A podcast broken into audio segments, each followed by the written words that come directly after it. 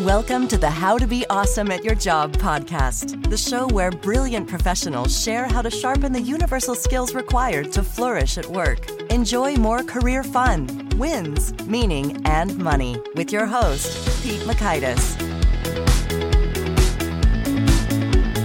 Hello, and thanks for joining us here for episode 624 with David Nihill. This was a fun conversation. He's a comedian. We got some jokes, we got some laughs, and he will help you be all the more engaging and compelling in presentations and more with his hard won lessons on storytelling and humor. So you'll learn one, the secret to creating stories that stick.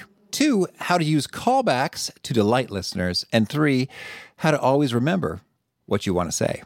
So, if you'd like to reference the full transcript of our conversation or check out the links to tools and goodies that we reference here, you can find that at awesomeatyourjob.com slash EP624. That's awesomeatyourjob.com slash EP624. And while you're there, you might sign up for some cool stuff, such as the Gold Nugget email list, which gives you summary wisdom insights from David, as well as access to the vault of all these summaries from every guest ever. That's 624 of them. We call that the Gold Nuggets. They show up in your email inbox as each guest goes live. You can read them in about three minutes, and you can access the, the whole vault, which is pretty handy.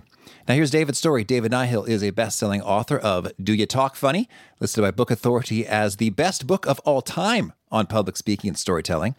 And he's been called one of the best speaking coaches out there, according to Forbes.com. His work's been featured in Inc., Lifehacker, Huffington Post, Forbes, Irish Times, TED, and NPR. His videos have been viewed more than 40 million times, and he's the winner of the prestigious San Francisco Comedy Competition, a runner up in the Moth's largest U.S. Grand Slam storytelling competition, and the first ever Irishman to have a special on dry bar comedy. Big thanks to David for sharing his wisdom with us, and big thanks to our sponsors. Check them out. One sponsor to check out is LinkedIn Jobs. Did you know that you can post a job for free at linkedin.com slash be awesome? And with a fresh year, perhaps you're like many small business owners looking for some fresh insight and talent to make 2024 extra amazing. Well, LinkedIn Jobs has created tremendous tools to help you find the right professionals for your team faster and free. I love how they make it so easy with their promotion and selection tools. LinkedIn isn't just another job board. No, no, no. LinkedIn has a vast network of more than a billion professionals, which makes it the best place to hire. Here's some fun facts 86% of small businesses get a qualified candidate within 24 hours, and small businesses rate LinkedIn jobs number one in delivering quality hires versus leading competitors. You can post your job for free at linkedin.com slash be awesome. That's linkedin.com slash B E A W E S O M E, as in you are being awesome, be awesome, to post your job for free. Terms and conditions do apply. Now, here's David. David, thanks for joining us here on the How to Be Awesome at Your Job podcast. Yeah, cheers. Thanks for having me all the way from exotic Ireland. Oh yeah, well, well, it's great to have you here, and uh, it's it's a late night for you a bit, but uh, you say there's not much to do right now. It was a very early night at eight forty-five p.m. back in the days in Ireland before this COVID carry on, but now with no pubs or bars or alcohol on tap, really, it is a much longer evening with a much earlier bedtime. It, it the time just doesn't go by as fast or as fun. Yeah, understood. Well, uh, you've got a lot of fun stories. In fact, you're award winning at storytelling. We're going to learn some of your your wisdom there, and in when it comes to being engaging and and funny. So, but first, could you open us up with uh, the short version of your story of being an imposter? I did impersonate a bit of a fella called Irish Dave, who just happened to be an established comedian in Ireland, albeit with possibly the worst stage name in history, but nobody seemed to question that one in America. So I did pretend to be a comedian called Irish Dave for a full year to try and get over fear of public speaking in the worst way possible, which was to do stand up comedy every single night, multiple times a night. And I had a fake website and I had fake Twitter followers and Facebook fans at one stage. I was real big in India there for a while, which was a. Uh, slightly interesting just by sheer of the fact that you could go on fiverr.com and buy fans from India at a very discounted price, which is ethically questionable, but definitely was done and that helped me get booking. It is forbidden in some contracts I've signed. it is forbidden, yeah. Well, I faced no such legal technicalities, thankfully, a few years ago, and it just allowed me to get booked in a bunch of places I really shouldn't have been with very little experience, and it, it snowballed and got a little bit out of control. Well, it's so funny. Well, in the U.S., it's like, okay, your name is Dave and you're Irish, so you must be Irish Dave. So by default, yeah. But there's no way you are going to turn up an and we're like, oh my god, it's American Pete. Like it would just seem too obvious. But you guys love that stuff. Oh yeah, uh, that's fun. That's fun, and I love. Uh, I, saw some of your YouTube videos. I love how you make fun of uh, Americans uh, playfully. Uh, uh, the majority of our listeners are in the U.S., but we have people from all over the world. So so feel free to to let her rip. Um, I love it when folks with with accents do an American accent. Can you lay one on us? Oh, they're like, oh my gosh, I've been doing it recently because in Ireland we have a requirement that you can't drive more than five kilometers from your house. But technically, I'm on vacation from San Francisco right now. Whenever I get pulled over, and it goes horribly wrong because they'll be like, how many weeks are you here for? And you'll be like, three and Irish people just cannot pronounce the number three, and the police obviously know that, and they're like an American would never nail the word tree like that, and I think that's what gives me away every time. But yeah, I definitely have a horrendous range of American defaults accent. You know, I figured out the hard way that more people speak Spanish probably than English in America. So I was like, let me just get my Latino voice down in Spanish. Actually, the best voice is an American trying to speak Spanish, where it's like, yo quiero un hamburguesa. And you're like, that is not Spanish. You are just completely using American pronunciation there to order a burger. Well, I like that you brought up burgers because uh, I'm thinking of a guy, his name is Nick, uh, in college. He was from the UK. And I was like, hey, so so what do we sound like to you? And he said, I don't know. It's kind of, he's like, I, I don't know. It's kind of like, um, hey guys, want to grab a burger and fries? it's like, okay, thanks. yeah, but yeah, no, I must say, I, I poke fun at America, but always in a, in a lovely way. I like it a lot, and it's kind of been my home from home for like 14, 15 years. So it, it's it creates some great opportunities. You can't beat the positive in America. Like I this in Ireland, if I announced to my friends that I was going to try and do stand up comedy to get over fear of public speaking, they would quickly label me an idiot and tell me I was wasting my time. Where in America, they'd be like, you should do that, man. That could be a great learning experience. And it's a very different approach. And, and you guys definitely lean on the positive where we lean on the negative. All right. Well, well, so let's talk about it. So you learned some things the hard way, and you, have captured some of those learnings in your book. Do you talk funny? So can you just lay it on us, first of all, sort of what do professionals have to learn from comedians when it comes to public speaking? I think everything, because the scary thing is like if you dig into people who teach public speaking or train it, you realize that they haven't clocked up that many hours on stage themselves. So you're like, where are you actually getting this information from that you've put together? They seem to ignore, if you're a big subscriber to, say, Malcolm Gladwell's 10,000 hours room that he popularized at 10,000 hours it takes doing something to make a master, you're really not going to find any other group other than comedians when you go down that research path that is doing the 10,000 hours and doing it in the most high pressure environment possible. Like, there is nothing more difficult than someone who's paid money for you to make them happy when they're having a horrible day and just walking in, sinking a couple of shots, crossing their arms, and going, hey, idiot, entertain me that is horrendous. And imagine you do that night after night. Like they estimate it takes comedians about seven years on average to be able to make a full time income from comedy. And that, that pretty much pans out in my experience as accurate. And that's kind of putting two to three to four hours into your craft most days over a period of seven years. That is a very large amount of learning in a very painful way. And the thing is, what did they learn the hard way on that journey? And, and most of the time, it's just a more succinct, entertaining form of storytelling that you're missing in the average world of any snooze fest corporate presentation, or even worse at the moment, like virtual meetings are scaring the life out of people emotionally, where someone with an imaginary sombrero sitting in front of a background of a place they've never been to just there was a guy on a call the other day with me and he was sitting on a virtual toilet in the middle of the call. And I was like, that's just, that's not good. Just make it stop now. So, like, never on earth have you had such an opportunity to stand out in such an easy way by doing something a little bit different and open the engagement in all your talks. Like, does all you have to do if you're the average listener is take four or five stories that you absolutely love to tell they're the ones that when you go to a college reunion or a work meetup of colleagues you just kind of forgot about or haven't seen in years and they're like oh pete you got to tell that story. Like that's the one tell it. And you're like oh come on i tell the story every christmas when we meet up for beers. But like every one of us has those three four five core stories that we kind of forget about that for some reason when it comes to business public speaking we abandon them. And we'd be much better off if we just rewrote them change the word order ever so slightly. So we'd borrow something from the world of stand up comedy, which would be the structure to tell the story, i.e., start in the action, know what you're going to say, last know the key point or the key funny bit and go your way to make that the very last word. That's what makes your timing look really good. And actually try writing it out or listen to yourself giving that story and have it transcribed if you hate listening back to yourself, like most people do. So, like, use a tool like rev.com and just put it on a script and go, wow, I say a lot of waffle, unnecessary words when I'm telling that story. Imagine I was a comedian and I only had a short time period to work with. Could I tell that big, long winded story in one minute? And if I could, what would be the words that I use? And just look at it because it just forces you to be concise. Most people, like in business, are always like, let me share a story with you. And most of us are like, oh my God, I'm out of here. This is going to be terrible. We love storytelling, but once they telegraph the intention to try and tell it in an environment when we're not expecting it, we kind of go, oh, I'm out of here. So it's just little things like that. Like a comedian would never say, and now I've got a joke for you. To just tell you a joke. So it's by telegraphing your intentions, you naturally change the expectations for something. And I think the world of business just gets so many of those things wrong in business presentations that comedians would never get wrong. Do you ever go to a comedy club, like a business event? If you go to it, you'll hear them do an introduction for a speaker. And most business speakers and presentations don't realize that when you're in a meeting or you're giving a pitch or you're speaking at a conference, that your talk starts with your introduction. It does not start when you start speaking.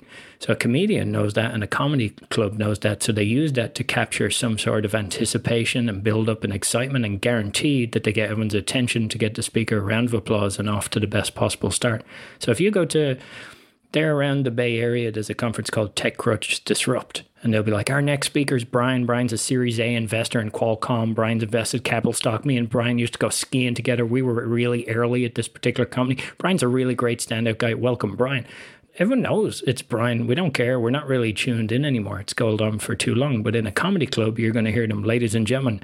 Your next comedian just opened for Jerry Seinfeld. His comedy album has debuted number one on iTunes. He's currently streaming on Netflix. Please welcome. And the keyword, which is the name, is only said once only said last.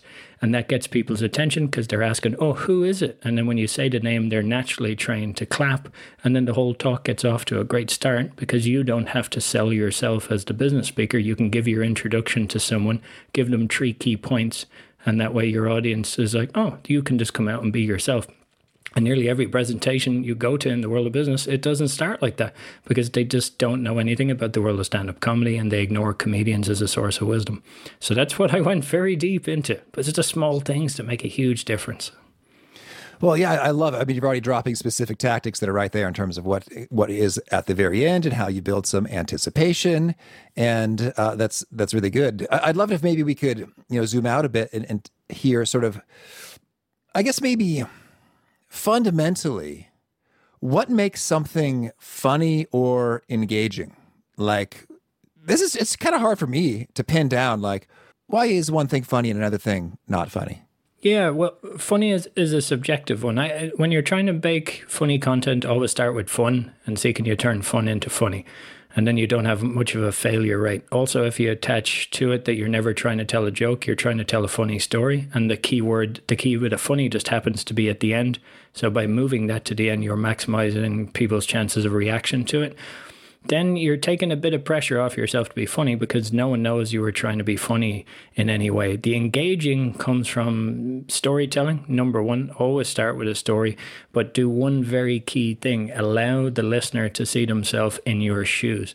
That's what makes it engaging. So, the audience, whatever story you're telling, is not about you, it's about the audience. So, if you're talking about your mother, they're picturing their mother if you're talking about the car that you had that was a beat up car that was your first car and it was red and the exhaust pipe was hanging off it and it was a 1979 whatever it was the minute you start talking about that they start picturing their own car in their own head. So you're automatically trying to make the storytelling process visual and your job as an engaging storyteller is to make that easy for people. So any of the key details if it's an item it has a color. If it's a person it has a name. And that gives the signals that this is important. Pay attention you have a couple of little twists when you're trying to be engaging. You have to keep people hooked, and you do it CSI style. Remember that TV show that was a bit scary back in the days? The minute you turned it on, It was, you know, it was a police um, investigation one. The minute you turned it on, someone was dead within 10 seconds. Somebody was on fire. There was like a cat and a hippo. You're like, what is going on in this thing? Is This is something falls out of a window to the down 20 stories. Right, exactly. They're dead. Who killed this priest and why is he dead within 10 seconds? Well, I better hang around and find out. And that's the natural curiosity with engaging stories that it does not start chronologically. You're not walking through somebody through your LinkedIn bio or your resume or your job experience, you got to grab them right in the middle in the action. So you never start off by, say, you're climbing a mountain, you never want to talk about your mental decision to climb that mountain. You want to start near the summit of the mountain. Is there a chance you're going to make the top? I don't know. And then you change some of the keywords when you're telling that story to make them in the present tense. So you never want to say, I was on the side of the mountain looking at the top. It's like I'm standing looking at the summit of the mountain and I can't feel my feet anymore. People are like, whoa, what's happening? And it just changes the dynamics of the story instantly. So if you listen to Snap Judgment or NPR or some of the award winning storytelling podcasts, you will hear every one of those guys change the wording of the stories to the present tense because that brings it to life. And within it, they're going to be using a lot of comedic techniques like a they will try and build in triple sets anytime they can, which is just basically coupling elements into groups of three, that number that Irish people cannot pronounce. Um, but your three is the smallest number of elements that your mind needs to create and recognize a pattern. And all comedians and great gifted storytellers are doing usually is breaking that pattern, and that makes content memorable because three is easy to remember. But if I say one, two, four, it's only retrospectively that you can figure out that I was multiplying the numbers. So it appears that I'm ahead of you a little bit. So I, I always would give an audience apples, apples, oranges. When Chris Rock was talking about, he had a joke that's a bit dated now, but he was like, women need to, all they need to survive is air, food, and compliments. I mean, it's not hugely amazing stuff and it's dated now and it's reference, obviously, but it just demonstrates clearly that pattern is one, two, four. And when you're storytelling, people who incorporate those things, link the start to the finish, put the key words at the end and start in the action, use key details, colors, and names, people just see themselves within the story, and that's what makes it engaging. All right. Well, so much good stuff so fast. So I, am loving it. Yeah, sorry, I got excited there. No, bring it forth. That's that's kind of the tactical side of it, but it's there isn't much more to it than that. Like people have courses on storytelling, and you're like, stop with your four day seminar on storytelling. This is an innate human thing that we all know how to do. We just don't all know how to do it in the most succinct form possible. So it's just consciously editing out all those details that don't need to be in there and you yourself identifying the key point of the story and go, you notice when I tell this in a pub, where do my friends laugh? Like when I tell this at the dinner table, where's the biggest reaction moment and what do people remember or what can they say back to me? And you just need to take out words to get to those points quicker. Well, all right. So now in your book, you you lay out seven principles. We've already kind of hit a few of them here in terms of uh, having it start right in the middle of things with a story. Uh, can you walk us through some of the other key principles that we haven't touched on yet?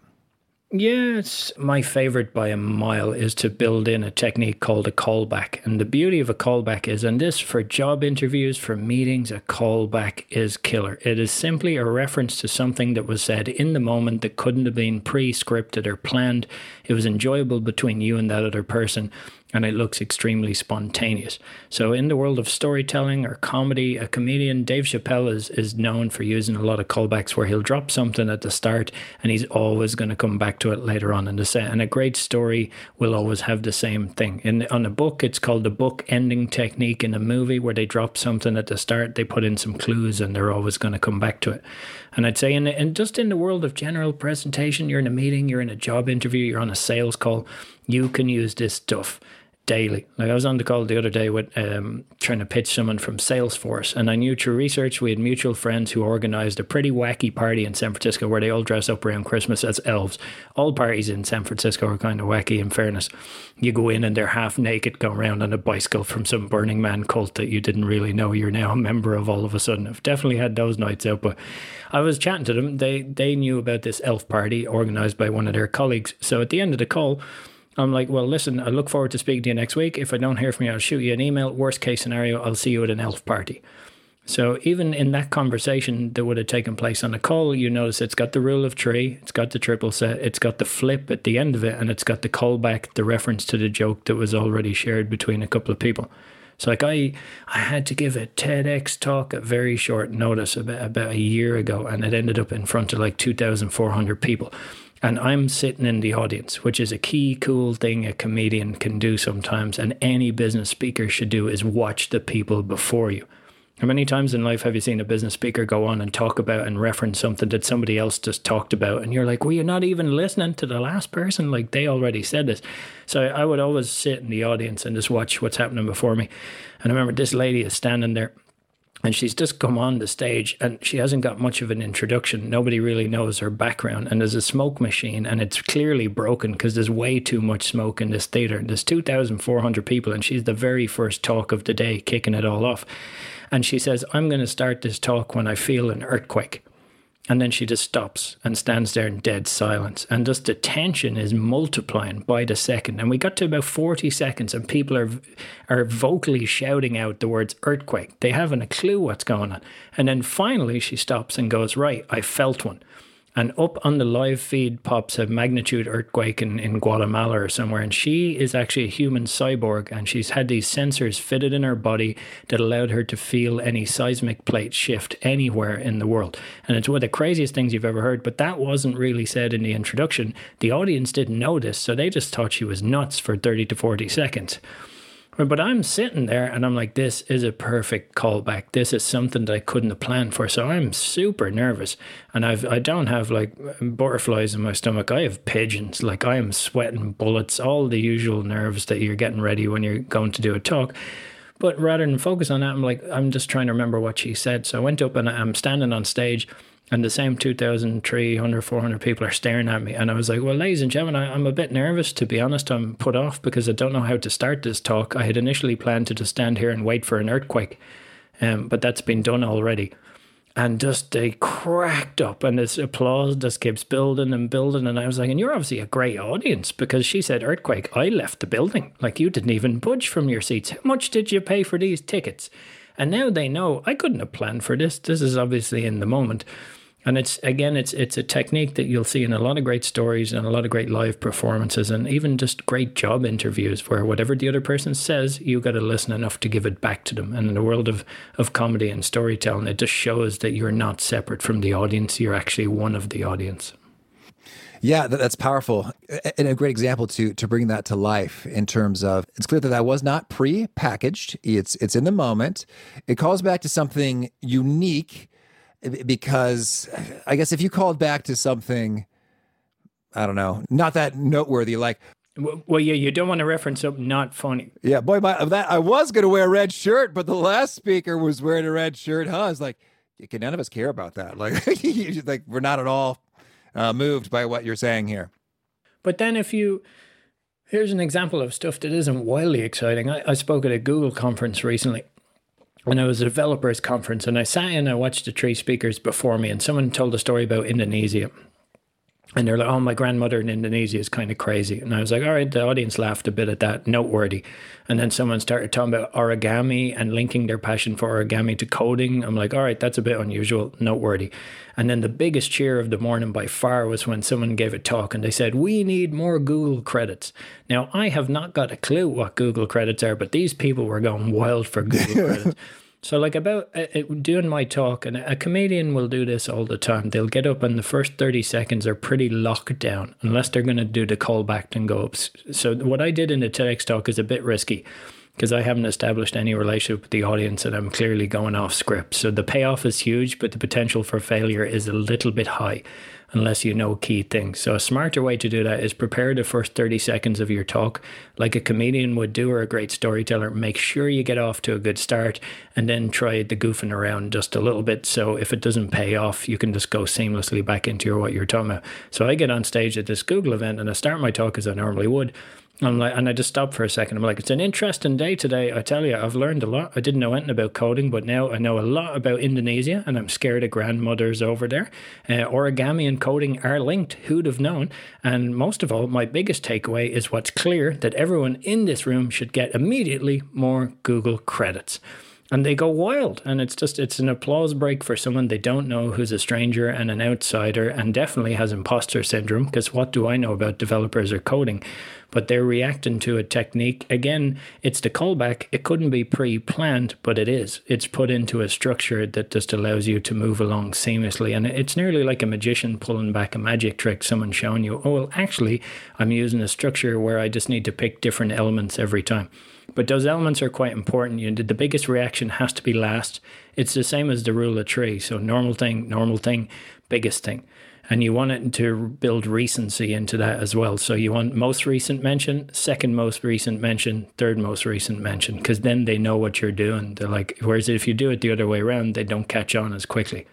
Okay, well, but so much good stuff here. So again, to have rockin' engaging stories, we want to have the good or funny bit to be last. Uh, patterns and, and threes are great as our callbacks. It's absolutely critical that it is relatable. Like I see myself in your in your story, in your shoes, and it's it's succinct in that we're we're getting just the most relevantly excellent bits and and stripping away excess words and sentences and details that, that don't need to be there. We're adding some detail like colors and names. Uh, tell me any other critical ingredients for great storytelling. Yeah, I mean, you've hit them. I think you just have to love the story you're telling is probably the most critical one. Like you actually have to dig it yourself, and you actually have to get a bit excited when you're telling it, and it has to be just from the heart. And the more personal it is, the better, the more unique to you. And you may be like, oh, that story is inappropriate. It's not if you make it appropriate. You can tell a story that's as nuts as you like. I remember doing it. It's the transition line that's the key thing. So once you plan the story and you're building it into some form of talk or some part of learning point, once you write the story, go back and then write a transition line that makes it pretty fine and pretty obvious and unquestionable why you're sharing that particular story. So I was speaking at a conference recently in Portugal called Web Summit. It's the world's largest tech conference, and they had me hosting a session on innovation, which I know nothing about whatsoever. Unless I find a new way of washing my underpants, that's about as innovative I get most of the time. So I don't really know a lot about it. I don't really know how to start it off because they have 100 of the world's most innovative large-scale companies in theory sitting around. And I just start off telling about my mother. And I was like, geez, you know, my mother came over to San Francisco to re- uh, visit me recently. And, you know, she's a bit older, grew up pretty Catholic and conservative. And we're just sitting there on the couch. And out of nowhere, she's like, David, do you have any of those cannabis cookies? And I was like, cannabis cookies. I was like, as it happens, I actually have a whole fridge full of them, thanks to San Francisco for legal medical reasons, obviously. So I fed her a few of them, and just it was life changing. We were making roast potatoes, which is basically caviar for Irish people at the time, and she was over staring at the oven like a puppy, just waiting for these things to be done. We nearly had to drag her away from it. The odor was kicking her off. It was her first time in life having the munchies, and she was basically snorting potatoes as they were coming out totally changed her life. She went off walking to the Golden Gate Bridge the next morning. Like this lady hadn't been walking in years. Came back with a pair of Lululemon pants on her. I couldn't believe it. I was like, she's like, all the girls are wearing them. And corrupted my auntie when I went home. There's like weed smell coming down from the house in Ireland. I was like, geez, what is going on here? And the thing is, you'd think, oh, well, that story's not relevant to, to anything. It, it got more bonkers. Long story short, like at one stage, she's like, David, what do you think of that gay marriage in Ireland? You know, because Ireland was the first country in the world by popular vote to legalize gay marriage, which is quite a turnaround for a place that's seen as backwards in the eyes of a lot of people to be very forward after quick. And me ma, before I could answer, me ma says, David, nothing new to me. I was the first lesbian in Ireland to get married back in 1970. And I was just sitting there dumbfounded. I was like, Does dad know about this? Like, uh, what's going on here? And she's like, Well, when your dad and I were going to get married, he got a bit drunk the night before, lost his birth certificate. We couldn't find it, but luckily he had a dead sister, Patricia. She died when she was two. And I was like, Dad had a dead sister, Patricia. You never mentioned this to me before. And she's like, Well, it's not central to the story. Don't worry about it. I was like, This sounds pretty central to me, ma'am. And she goes on, she's like, Well, the priest didn't have the best eyesight. So your dad's called Patrick, his dead sister's called Patricia. So we just went ahead and used her birth certificate. So technically, I'm married to your dad's dead sister. Delighted with herself. Right, and I'm at this tech conference and I was telling them something similar. I can't remember how much detail I went into the weed, but I was like, we're all in here in this room focused on innovation, but how well do you know your own family members? You assume that your customers, you know them, that you know what they want and they desire. But I didn't know my mom was into munching weed cookies and was experimenting with lesbian marriage on the side. Sometimes we assume we know things and we shouldn't. There's nothing that research can't solve that we could get to know our customers better and drive further innovation. And then whatever waffly section you put in there off the top of your head, it will come out better than what I just said off the top of mine. So, off the top of your head, then script it and write it and say, how do I get from this story to illustrate a point that I want to make? So, the core point there was like, you don't know your end users as well as you think you do, and I'm going to substitute my parents for them in that story. So, a big skill in the world of storytelling, I think that's overlooked a lot of the time, is what is the transition line or what is the excuse you need to give yourself to make that story make perfect sense for your audience? And and so in the sequencing, the transition happens after the story and not before the story? Yeah, usually. Unless you say you kick off a lot of TED Talks will start in this way as well, or you'll notice a lot of good effective talks will start with one very generic statement and then they're into the story. And the story, the, the statement is generic for a reason because they don't want to get people to argue with them off the bat. So they're not like a lawyer. When you're doing storytelling or you're doing any form of live performance, you're trying to win over the audience. So if you have an argument, you're not going to make it at the top, you're going to hide it. So say I, I got up there and I say, Oakland is a crazy place, and I'm in San Francisco pretty close to Oakland, someone will cross their arms, dead stare me and go, I don't agree with you. I live there. I love the place. I don't agree with that statement. But if I say Oakland can be an interesting place sometimes, pretty much that statement would be agreed to everybody, agreeable to much more people. And then it allows me to tell the story. So I haven't made my point of view clearly on it. So it's a bit more intriguing. Oh, what does this guy think about it? What's he going to say? Where as opposed to, I hate this, let me tell you why which you don't want to make. So it's nearly the anti lawyer's approach to public speaking, where a lawyer will make their argument really quickly because that's their job. They're on the clock to do it. As a public speaker, you really have to walk people into it, win over the room to get them on your side, and then your closing argument kind of sneaks up on them. So you have full license to tell the story. There's a TED talk by Shawn Achor about happiness that's um, one of the best you'll ever see. I think it's the eighth or ninth most watched in the world. But if you watch it, it's 11 and to 12 and a half minutes long. And the first four and a half minutes are a story about him playing toy soldiers. His sister. Yeah, with his sister and, and breaking her arm. And it has nothing to do with anything. And you'll see the same thing in Ken Robinson's TED Talk. It's a Do Schools Kill Creativity? It's the most viewed and popular TED Talk of all time and he tells a million stories to well not a million slight over exaggeration but there's at least four to five stories in there that have absolutely nothing to do with that topic. But they're beautiful stories that you can tell he loves telling and they loosely are connected to the topic. So if you're given a talk about technology your parent struggles with um, sending you emojis on an inappropriate basis or whatever. You're getting eggplants from your mother in the middle of the night who literally thinks they're just eggplants and nothing else. Well that's mildly entertaining to an audience and you can use that to support a transition line that might be the struggles of a certain demographic to adapt to different features of user design. Well yeah this is this is really rich stuff. I guess i'm thinking about there's there's very different modes of communicating. Like you mentioned, the lawyer. I'm thinking about consultants. So we we always talked about uh, answer first, you know, or the executive summary. Like it's like, all right, you know, David, you need to sell this division uh, for four key reasons. You know, it's unprofitable, it's shrinking, and whatever. Uh, and then and so then it's sort of right from the get go. And so now, uh, the, our our, I can speak for the consulting industry. The consultant's perspective on the matter is that that is a uh, an efficient use of time for busy executives who don't want to guess as to what your slide means. They want you to lay out the argument. And so I, I guess that's how I'm thinking about the trade off there is it's less fun than what you're talking about. It, it's less engaging unless you have a really strong vested interest in that th- position uh, on either side. Um, but it may be faster how do you think about this? Like the, the different uh, approaches? I think it's that's fundamentally the reason why many of us live and are subjected to so many boring meetings because we feel we take the emotion out of people and we assume that they want the highest value in the shortest amount of time, illustrated with numbers and graphs, whereas realistically our human brain is crying out for the story behind the numbers.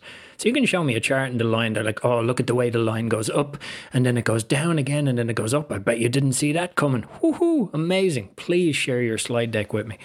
Like by way of interest, next time you give a presentation, give a link at the end and say, "Here's a link." Make it a Bitly link so it's trackable, and give it to people because they always ask for the slides. They love asking for slides. Oh, I'd love to get the slides from that presentation, and just see how many people actually click on that.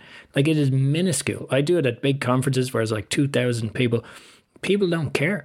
They just they like the story. They like relating to you as a human. They're more likely to buy from you if they learn something about you. And if you have that kind of it's very hard to like someone who just leads with the numbers and just says, here's the four things you need to do to turn this business around today. Where if you can illustrate one of those things for me, I'm much less likely to give you resistance in following your advice in it if the story is so clear as to why I should do it. Okay, understood. Well, well tell us, we got a lot of good stuff. Uh, you've got something I can't resist. You've got a secret for finding the funny, preparation, anticipation, punchline. We've touched on some of this. Can you expand on this approach?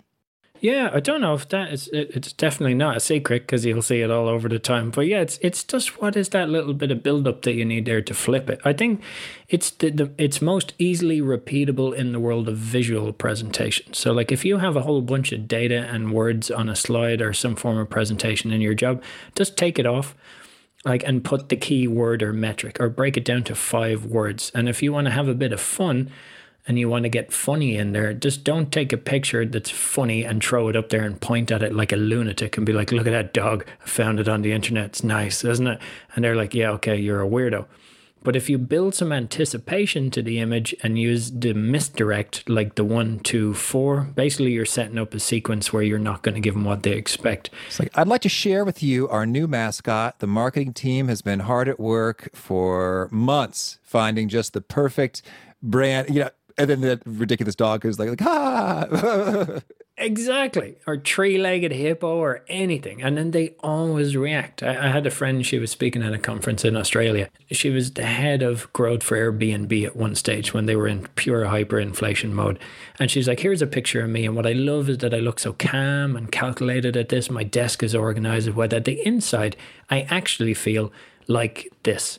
And that's the moment that builds the anticipation because they're like, well, what's this look like? And then the image becomes the flip. So the timing on that is quite important to build up the expectation, then reveal the image, and then comment on the image.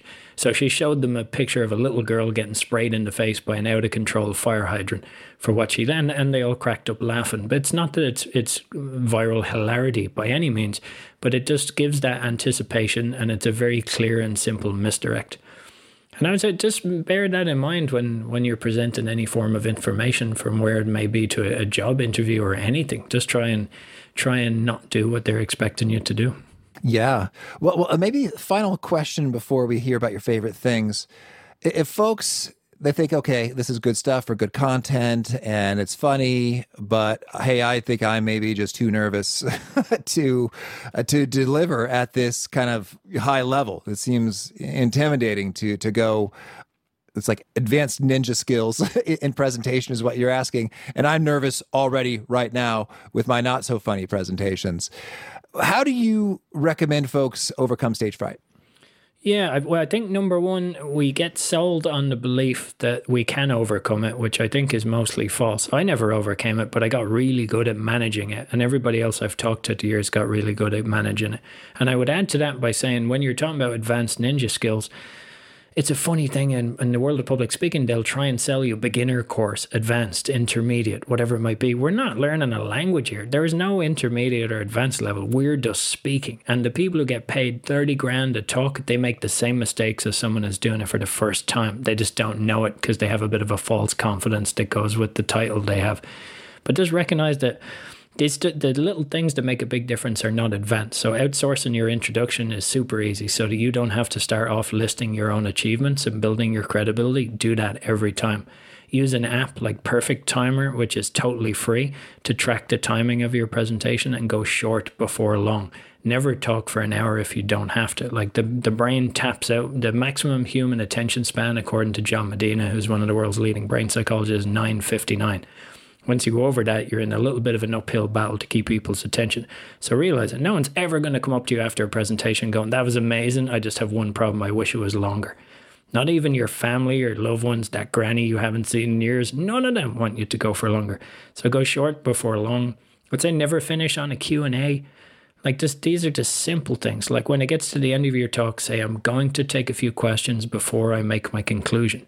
99% of the world speakers don't do that and they stand there like an absolute lemon while nobody asked them questions. They feel mildly embarrassed and then they don't get an applause because nobody knows it's over because anyone could ask a question anyway. And we've all, every speaker in history has been in that scenario and they stand there and the host is like, Oh, has someone got a question? You down the back. And that person's like, Hell no, I don't have one. They nearly go in under the table and you as the speaker go to walk off. Okay, we're finished here. And then someone shouts a question. Oh, actually, I have one. So now you are back on again. Now people are like, oh God, how long am I going to be here? So they start leaving. It's like it's like just take something like your favorite band. Like U2 would never go around the world with their new album. Of course, I'm going to take an Irish example here and be stereotypical, but they're never going to go to Madison Square Garden, debut their new album, play ten songs, get to the ninth song, and they only have one left. They planned it. It's the best song. It's the one that's going to bring it home. But they're like, you know what? We were going to play that, but how about like? Does anyone here in the audience sing? Or anyone to bring this one home, anyone to bust out a ukulele. That would be insanity. But every speaker does that. And they're like, hey, audience, say something crazy to me. So just using that sentence, I'm going to take a few questions before I make my conclusion, tells people that there's more to come. Their questions have to be short and sweet. And of course, you're going to save a slide with learning points on it to remind them what you're actually talking about and how many are there going to be? Three. And like those things aren't focusing on funny, they're not focusing on humor, but they make you look way slicker all of a sudden as a speaker, and maybe you weren't the most confident.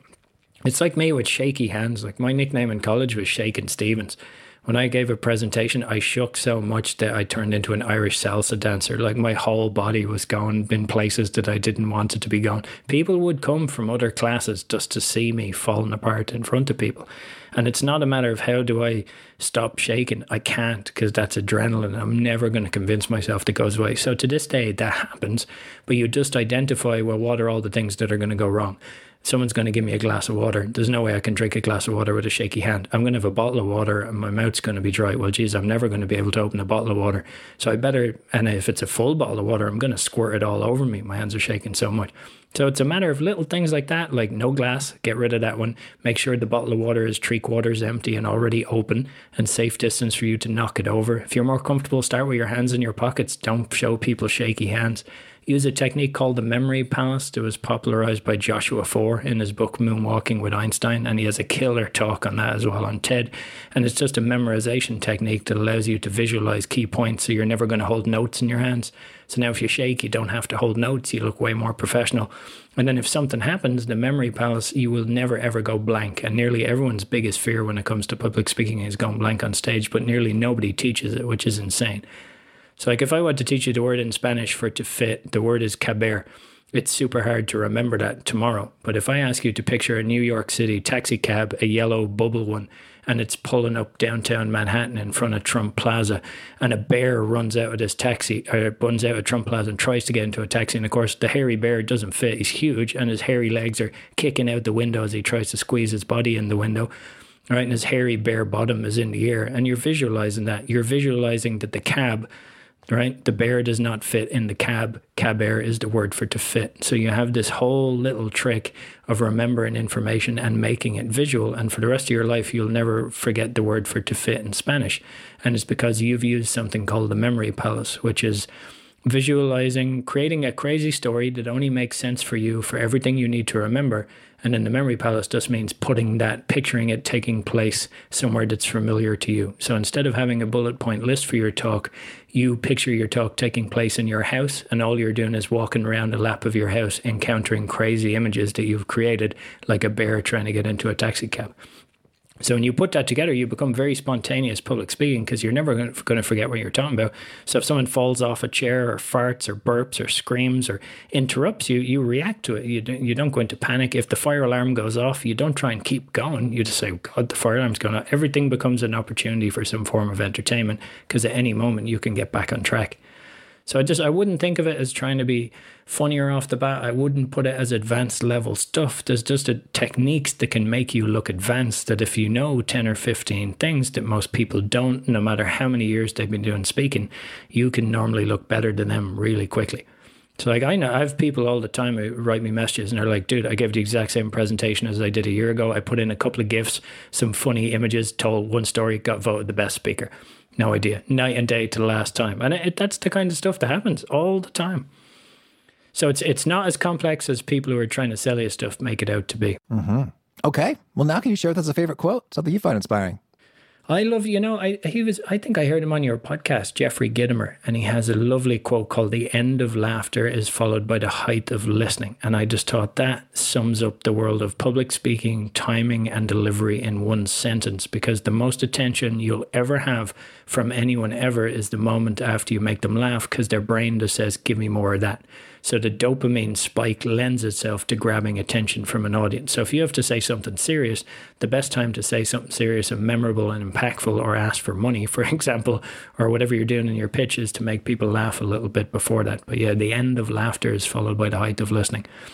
That one I love. Uh, life is either a daring adventure or nothing at all. But that's not really Helen Keller It gets attributed to sometimes, but I'm I'm not sure who actually said it.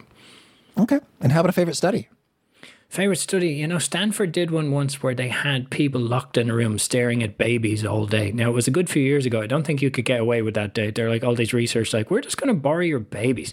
But the study was to show that babies on average laugh about 300 times per day and grown ups laugh about 15. So, for anyone who tells you you don't need a bit of laughter in your life, you definitely do. You need more of it. Okay. And a favorite book? Oh, toss up. Uh, I like The Man Who Tried to Save the World, the Fred Cunningham mystery, and The Fish That Ate the Whale. And I, I like both of those because they're just stories of just individuals that did things that you didn't think was possible just because they thought they could do it. Like the, the Fred Cunningham mystery is a guy who decided to declare himself the world expert on humanitarian aid relief. So if a tsunami hit tomorrow, he'd be the first person that got the call from all the world's leading agencies. And he had no skills or qualifications to get himself that job. And he got to the point where George Soros was writing him checks and saying, go fix Chechnya. That's your job. There's probably, I don't even think there's an audiobook version of it. I lived with a girl who was a, a, journalist, and she's like, This is the best book you'll ever read that no one's ever told you about. So, yeah, it's the man who tried to save the world the Fred Cunningham mystery. And The Fish Ate the Whale is about the guy, Sam the Banana Man Zemurray, who basically all the CIA manuals for taking over a, a, a company, or sorry, a country, and putting a puppet president in place were based on what this guy did to take control of Honduras so he could sell more bananas. And uh, they're, they're brilliant stories. You're like, I can't, they're kind of things you're like, I can't believe I never heard of these stories before.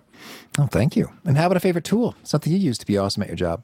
I, I like HubSpot a lot. I don't know if it makes me awesome at my job, but it definitely improves me a bit. Or even the free version of HubSpot. I think when you're if you're selling anything online, I think just to be able to track emails and know that somebody actually opened your email, forwarded the links in your email, or just activated or looked at it or was interested in it, that makes a big difference. But I, I use rev.com a lot for transcribing stuff. Probably the easiest way you can improve your public speaking is to watch yourself or listen to yourself back, but nobody ever wants to do that because it's painful and they will avoid it at all costs. But if you put it through something like Trint or Rev.com, it does a transcription service that turns your work into a script.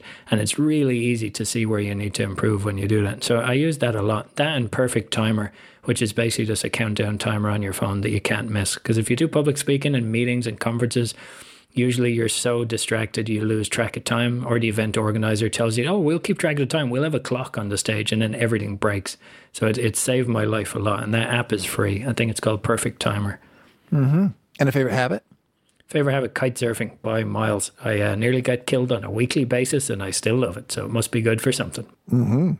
and is there a particular nugget you share that really seems to connect and resonate with folks? They quote it back to you often they quote, you know, funny enough, it Jeffrey Gitomer's line is the one that I built into my talks over the years that I love the most and is probably the most quoted. So I wish it was something that I said, but honestly, I think that sums up the whole argument for using humor the most. That the end of laughter is followed by the height of listening.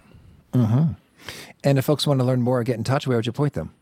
Uh, towards David Nihill, N-I-H-I-L-L dot com. I think I have everything there. And on the, in the world of public speaking, I put it under a course name called Hacking Public Speaking. So that was my bit of marketing experimentation. I was like, I wonder if I offered people 50% of their money back for completion within 30 days, would they actually do it? Because you know the way you take online courses. I signed up to masterclass and I've never. I, am not cooking like Jamie Oliver yet. I'm just blowing up microwaves for survival, or blowing up hot dogs in the microwave. So that, that everything I know or learned the hard way is there, or you can read a lot of it for free. And I, th- I think I have a talk on Google, an author talk with a lot of the, the content around public speaking if you just want to improve for free. And you have a final challenge or call to action for folks looking to be awesome at their jobs? I would say to put more of your own personality out there in the world of business, and you will get more clients from it. Don't give them that little bit of amazing numerical thing that you have in your presentation. Be like, oh, that, that number is going to resonate with them. The personal story and the something that allows them to see themselves in your shoes and come up to you after a presentation or just relate to you on a one on one level. That's going to be a story, something for your own life that you normally wouldn't share. And if you think you have nothing funny, the magical recipe for that one is if it's embarrassing for you, it's funny for me. David, this has been a treat. I wish you lots of luck at all of your fun adventures. Thank you very much. You know, I think what I appreciated most from David, what's really stuck with me, is the callback. Because it's really true that if you take the time to listen to note something and then call it back at the end, it just makes people like you. it just makes you feel good. I feel good when I get a call back. The person on the other side feels good when they get a call back. It happens at the end of my podcast interviews at times. You know, just sort of a good for a little laugh and a smile. It's not freaking hilarious like, you know, gut busting, knee slapping, but just, oh yeah, puts a smile on your face. Boy, particularly for maybe like informational interviewing exchanges, if you want to be a little memorable, huh? That, that's right on. Or uh, job interviews uh, networking, sales. Uh, I mean, just everyday life, having a quick chat with a friend. Uh, the callback. It's a very high probability smile generator, and it's a great final note to leave people with. So it stuck with me. I dug it. Hope you did as well. The show notes, the transcript, the links to items we've referenced are at awesomeatyourjob.com slash EP624. And if you haven't already, I recommend you push subscribe on your podcast app player of choice so that you will always have the latest episodes displayed and raring to go and play. Good stuff. Hope to catch you next time. And peace. Thanks for listening. To get the most out of the show, we recommend two key things. First, check out the extra resources at awesomeatyourjob.com. You can find this episode's transcript and links, as well as the perfect episode for your situation. You can search the full text transcripts of hundreds of episodes or explore episodes tagged by topic and competency covered. Second, subscribe to the podcast and get future episodes automatically. You can subscribe by telling Siri and several other smartphones and speakers, subscribe to the How to Be Awesome at Your Job podcast, or by tapping subscribe in your podcast player of choice. If you'd like some extra help figuring out podcasts and how subscriptions work, visit awesomeatyourjob.com slash subscribe for guidance. Hope to catch you on the next episode of How to Be Awesome at Your Job. Let's jump into Peppa's world of play. Look for spring flowers, hunt for muddy puddles, and bravely explore exciting places with Peppa playsets. Peppa Pig inspiring kid confidence.